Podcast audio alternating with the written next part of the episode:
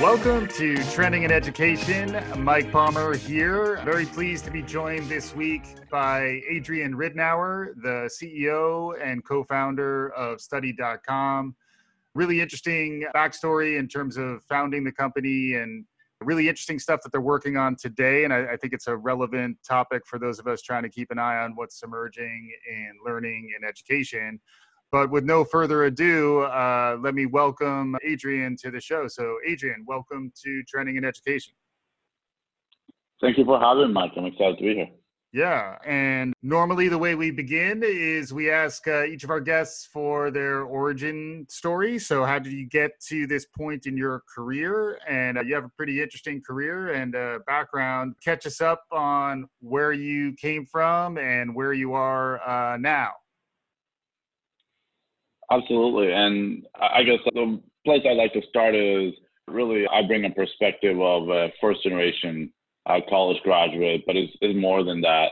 My family is originally from Argentina, so I was born there and moved around multiple times. We lived in Venezuela, Brazil, and finally moving to the United States as I was finishing up high school. So yep. As someone who's seen that span and really understood that learning is different in every place and for every person, that's a big part of what I bring with me and what I've really brought over the last 2 decades as I've been working on the problem of making education accessible. So yep. The other thing I want to touch on that I think is important is accessibility is really important because I've had firsthand experience. My brother, Pablo, has special needs and it's something that he learns differently. He's much more of an experiential learner, visual learner, and I was able to see that over his life and my life.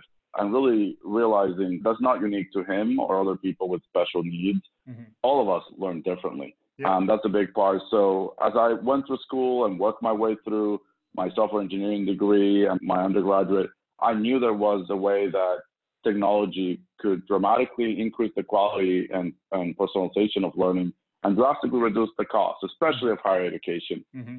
And that's a big part of why I created Study.com, and we do what we've been doing over the last several years. Yeah. And it's an interesting span of time too, because as someone who's been in the field, I've been doing this type of thing for 20 plus years. And it looks like in some way, shape or form, Study.com's been keeping an eye on things over that period of time. It is interesting that a lot of the same problems have been in the space for the entire time. But one of the main problems I think was always adoption. Like not enough people were necessarily fully sold on the promise of online learning, and then 2020 happened, and so whether you're sold on it or not, you really didn't have an alternative. I've talked about it as a forcing function in terms of adopting digital solutions for many folks who may not have been doing that before.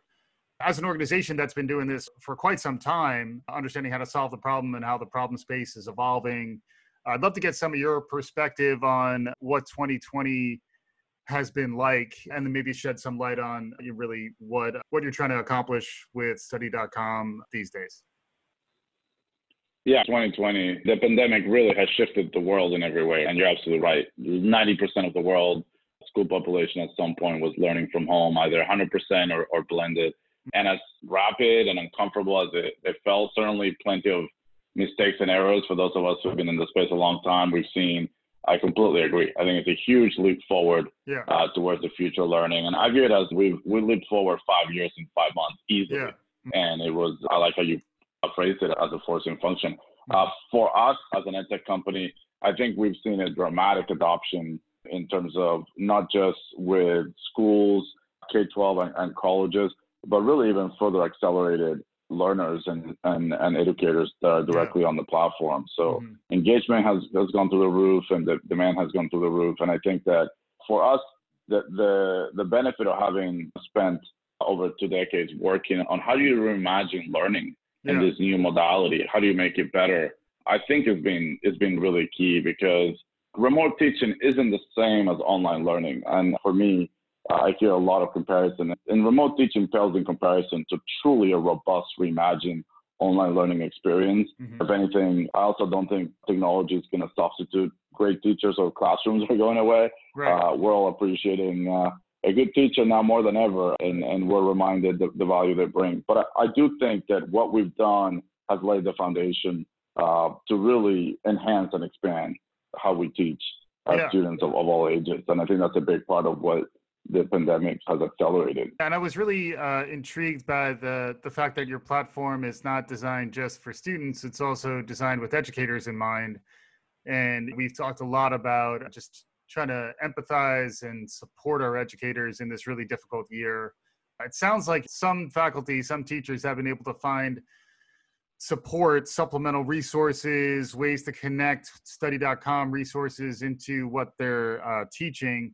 Can you talk a little bit about that? Maybe expand a quick description of what Study.com is as a platform and who it's designed for? Yeah, absolutely. The way we like to think about it is Study.com is really a platform designed to provide academic support both for learners and educators. And we really build knowledge confidence. And to put it in perspective, we're helping over 30 million learners and educators on Study.com every month. Wow. And that could be through accessing one of our courses, our micro video lessons, a teacher using one of our lesson plans for their class. Mm-hmm. And really, we have a huge breadth. So I think a key that's unique to Study.com is we really provide an integrated learning experience. And it's not just crowdsourced curriculum or curriculum in other places. We built expert-created micro-learning modules that students really love. And that's mm-hmm. why teachers will integrate it in the classroom, mix and match to what they need.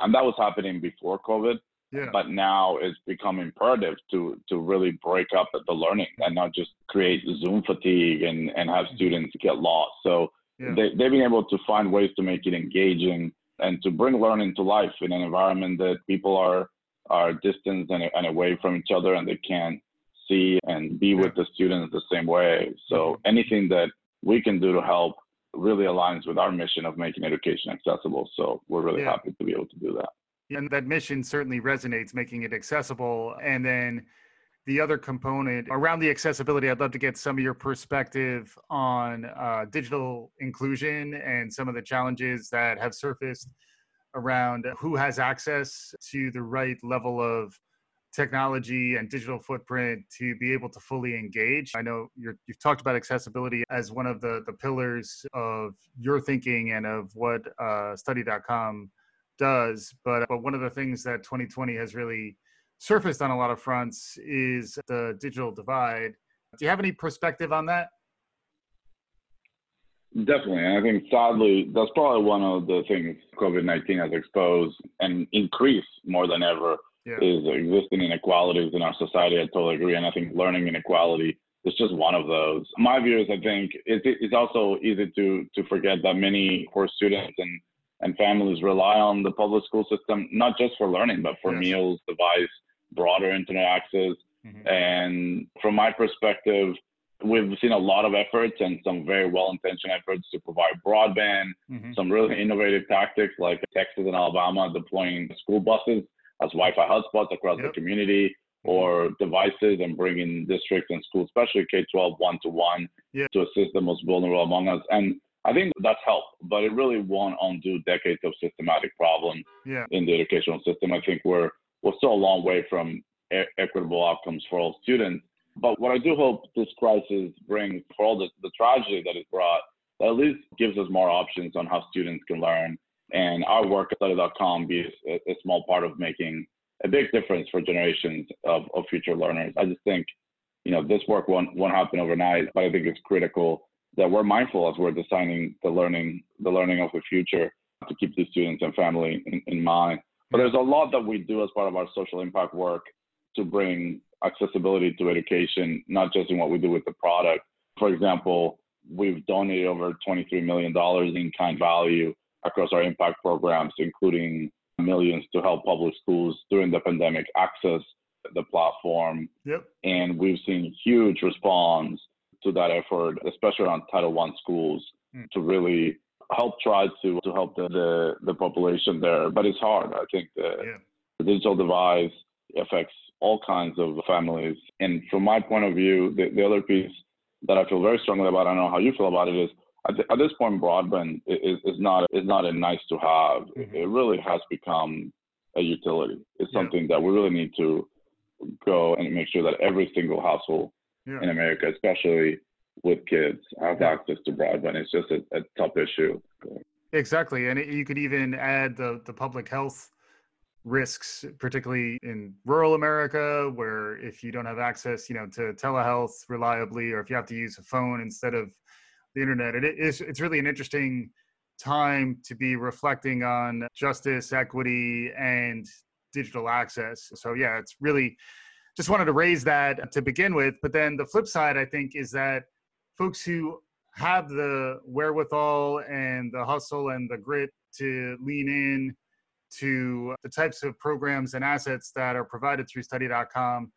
There's some cool stories about acceleration that I was interested in hearing from you on too. So there, in addition to the access, some of the efficiencies and the friction that's removed by using an online platform.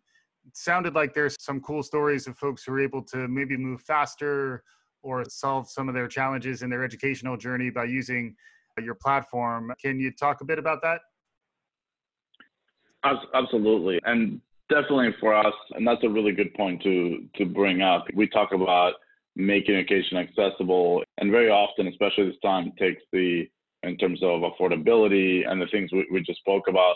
But it's a lot more than that. One of the things for us is really providing flexibility and ability for people to move at their own pace. And the piece for us, if you think about Study.com, our curriculum spans K-12 through higher ed, STEM to social sciences, and everything in between, right? We have over 83,000 video and micro lessons, 14,000 teaching tools for instructors, worksheets, activity. And the other thing we have that's really unique is we have the largest online college course catalog with over 225 college courses that are recommended for college credit. So think of it as community college from your phone. You can take courses and transfer. And we've seen, with a platform built to deliver learning in this engaging way, students do amazing things. So we have our Working Scholars Program, which helps working adults, often single parents that have some college credit but no degree, be able to complete in the span of a year or a year and a half courses that would take them 5 or 6 years to compete in a community college, because they can do it from their phone. They can do it while they're waiting for their kid to finish something. And they're learning, but they're also advancing their career and their livelihood for their families, which is it was something we've been working on for many years. And it's become an even bigger part of our mission as more and more families face unemployment in the face of the pandemic. So that's been a huge part. And the other part, acceleration, has been happening. It's just with students and parents. It's been incredible. I was talking to a mom of a kid that had ADHD and struggled with learning in a traditional environment. And it wasn't by choice that they obviously had to go remote. And she was looking for everything she could to help him. And all of a sudden ran into Study.com and realized now he's moving faster through subject areas that was struggling on in traditional learning, in history, because we help visualize things that actually make it sticky compared to just reading a book that was hard to keep the attention for her son. So we've seen just transformational learning and really closing the knowledge confidence gap that a lot of students and parents have. And that's a big part of what we try to do at Study. Yeah, it's pretty cool how extensive your library is. As a guy who's spanned the educational ecosystem throughout my career, I was impressed to see the scope of content that Study.com represents. I was curious, Adrian, just around any patterns or trends you're beginning to see around usage of the platform in light of the pandemic. You mentioned increase, which is understandable. But are there certain types of courses or certain types of programs that you're seeing the most rapid uptake, or is it really across the board? Are there any trends that you're noticing that you'd be willing to share? Yes, I think overall learning engagement as a metric has gone through the roof for us. So I think that's one metric, which is regardless of which subject or grade level, or if it's high school or college, we've seen just a tremendous spike in overall learner engagement on the platform. More specifically, one of the trends that we have seen historically, like you said, our platform spans a lot of different areas. And we had a lot of students that were preparing for an exam or a test, for example. It could be something like an SAT or something like a professional test certification like nursing and teacher, or even earning college credit. And traditionally, that was a big part of our usage that we saw. I think an acceleration that really took us by surprise was just the core learner, who really was just struggling to figure out linear equations or to figure out, and their regular avenues for getting help, the tutoring center that might be open and free at the local college, or the teacher that could have office hours at the high school, all of a sudden were gone. And they were stuck at home with the parents, who really have gone and experienced on what it's like to be a teacher, most of the ones I've talked to, and get that experience firsthand now. And I think that they've turned into solutions like Study.com to help. And really, we help, and we're like a tutor in your pocket. And that's been the big part of I think what has really accelerated. And that has been across STEM, it has been around social sciences, where really they want help with specific concepts and things that they're struggling, just like they would go to a tutor, but they can do it on demand with exactly what they need. And that's been a big acceleration that we've seen over the last 6 months. Yeah, makes a lot of sense. We're coming up a bit on time, so I wanted to make sure you had an opportunity to share any additional advice for our listeners. And then we always conclude by asking our guests what's new and emerging that's capturing your imagination these days. And I know you're someone who's very plugged into what's going on in educational technology and learning, higher ed, really the whole gamut. Definitely would love to hear anything new and exciting that we haven't heard about so far that's capturing your imagination. But also wanted to give you an opportunity to just share any concluding thoughts or perspective as we continue the conversation. Yeah, I would say on a closing thought, and I'll share some of my thoughts around the future, what the future holds and what I'm excited about. But I think one thought is, it's easy for all of us to think about the pandemic and get stuck in the moment that we're living. And I'm ultimately an optimist when it comes to learning. I think that there's a lot that we're seeing right now that brings innovation to how we help students, how we help educators, and is imperfect, but we will learn and we will get through this. And I think that I'm ultimately optimistic that we have to help everyone, and we can make sure that the benefit of the innovation doesn't just go to a select few. Yeah. But we absolutely will end up in a better place, because the digitizing learning is really, in my mind, the only way to bring the ultimate dream of personalized, truly personalized learning experience to life. And to build knowledge confidence for each and every student. Other than figuring out a way to get a one-to-one teacher-to-student ratio in every class in the world, this is the closest, and we have now looked forward. We can, educators, parents, students, we can unlearn what we've learned. We can undiscover what we've discovered. And through all the pain that we've gone through trying to make things and figure things out, even the basic technology things, over the last 6 months, I think we'll end up in a better place. So I just wanted to share that, because I spent a lot of time worrying about the future and accessibility and equity. But ultimately, I remain optimistic that there's a lot of great work and learning being done out there. That's and there's awesome. A lot of things I'm excited about when it comes to technology going over the next 3, 4, 5 years. That's great. Yeah, and then I think you were going to look into your crystal ball a bit as well as we're concluding here. So what's new, what's emerging? It's interesting, separate from the crazy year that 2020 has been, it's the beginning of a new decade. So as you look ahead into, let's say, the next 3 to 5 years, 5 to 10 years, what's capturing your imagination? What's getting you excited? I think, and again, I'm a recovering software engineer, so you have to forgive. I have very much a technology lens, and that's a big part of what I've spent a lot of time thinking and dreaming about. But I really do think that now that we have this much access to learning data and learning science, what we'll be able to deliver with machine learning and AI, I think is going to be something that there was a lot of talk over the last 5 to 10 years. And I think over the next 5 years, there's going to be a lot more impact that we can have with those technologies. And the reason I'm excited particularly about those two is because we can develop it centrally. Let's say at Study.com, we're doing a lot of work with adaptive learning, and it's automatically deployed to every user and every possible student, educator, learner. We don't have to wait for them to get hardware or devices. And that's a big part when we think about accessibility. I'm also excited about VR, and as a geek, I love some of the experiential things we'll be able to build. I think that's further away when it comes to learning and education because of the fact that the devices have to be truly there and the affordability of those have to be there from a deployment perspective. But I think machine learning and AI are much more closer to a reality.